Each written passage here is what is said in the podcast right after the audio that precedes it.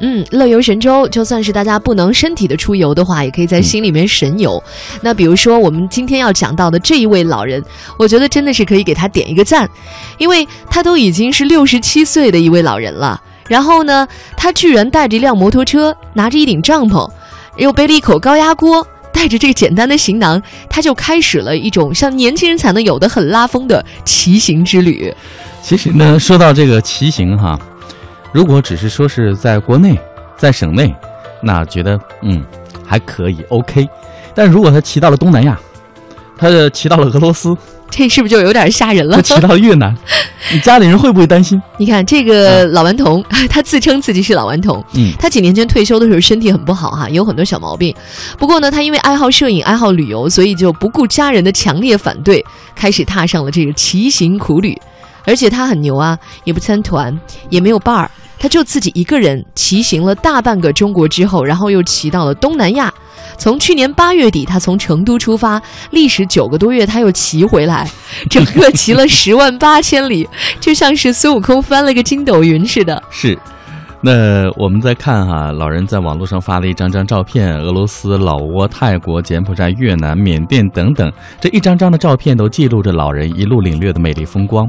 那照片上呢，晒得黝黑的他，骑的只是一个普通的国产摩托车哈，呃，然后呢，带的装备很简单。刚才刘洋有讲，那刚才说到这个其中的一样物件——高压锅，我非常有兴趣，因为什么呢？就这一个锅，它可以解决所有的饭、饭是菜。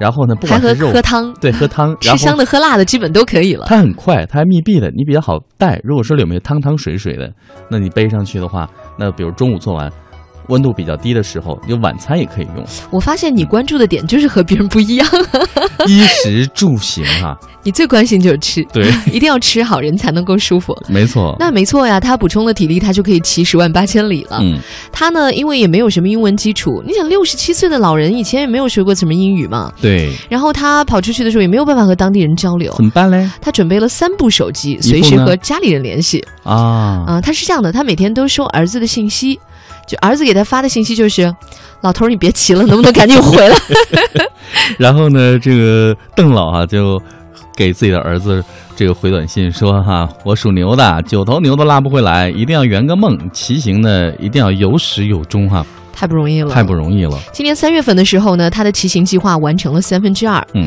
儿子已经受不了了，飞到曼谷 要把他领回来，但是还是拗不过他，他啊接着往下骑。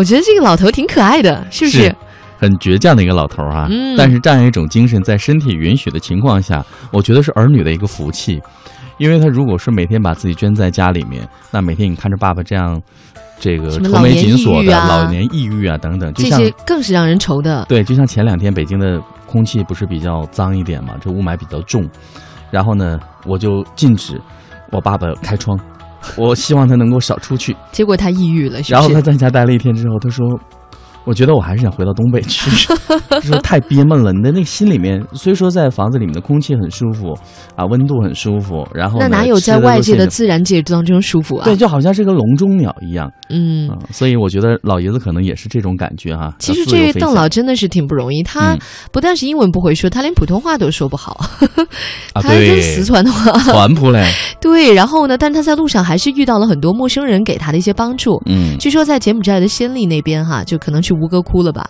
他在那个小镇里，半夜十二点的时候，他你想他就搭帐篷嘛，他在一个民房门口的过道里搭好帐篷睡，然后迷迷糊糊的时候就被车灯给照醒了。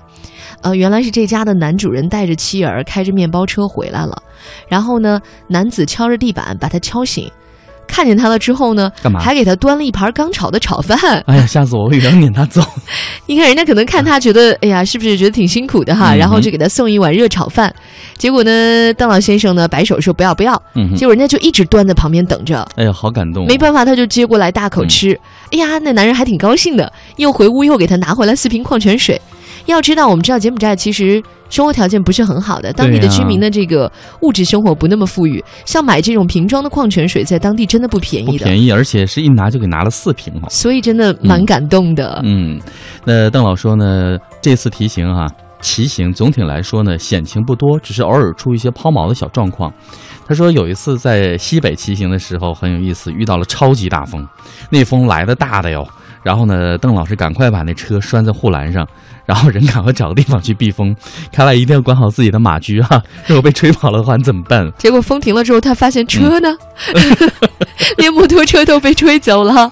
不过好在走了很远之后，还是把它给找回来了。嗯，所以他这条骑行之路才能够圆满的完成。嗯，怎么说呢？我觉得我也挺理解他儿子的心情的。对，毕竟岁数那么大，身体又不是很好，一个人这么在外头骑连英语都不会说，对，会不会遇到什么危险呢？嘿，所以今天我们的互动话题就是想跟大家聊一聊，嗯，当父母亲他们的梦想遇上了子女的担心，在你们家里面有没有这种情况？你们会怎么做呢？嗯，我想给大家一个观点哈。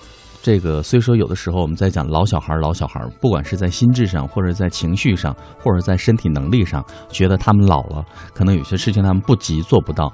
但是有的时候呢，真的超乎我们的想象，在呃相对可以控的范围之内哈，就是在注意保障他们的安全的情况下，我觉得让他们去做自己想做的事情吧。嗯，如果你见到了这个老人的儿子，他就会说：“我觉得不可控啊，我觉得我不能保证他的安全呐、他这个跑的邓老师有点远，跑忒远了哈。一般我们遇到的都是父母的担心和子女的梦想。现如今，咱们翻过来讲一下，父母的梦想和子女的担心，这中间该怎么办呢？好，乐游神州，我们再看一下我们的互动留言板。今天和大家互动的话题呢是：当父母的梦想遇上了儿女的担心，会怎么样呢？呃，看到我们的大榕树发来一个帖啊，他说：“对于一些上了年纪的游客来说，出去奔波跋涉，着实是让子女们担惊受怕。不让去是太正常不过的。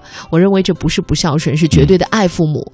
不过，如果你可以安排出时间来，你陪着父母一起去，那不是就挺好的，两全其美了。就怕爸妈烦你，爸妈烦儿子啊，我觉得不会吧？应该会，因儿女烦爸妈倒是真的。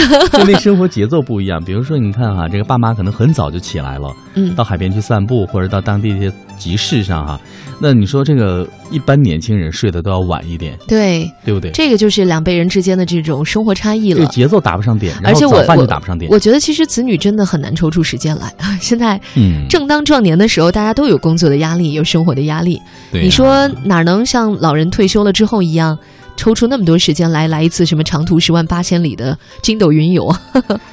哎，想想也真的是有一点心酸啊。嗯，不过我觉得是这样的，就像我们年轻的时候想要闯荡，呃，我们希望父母放手一样，我觉得父母也是一样的。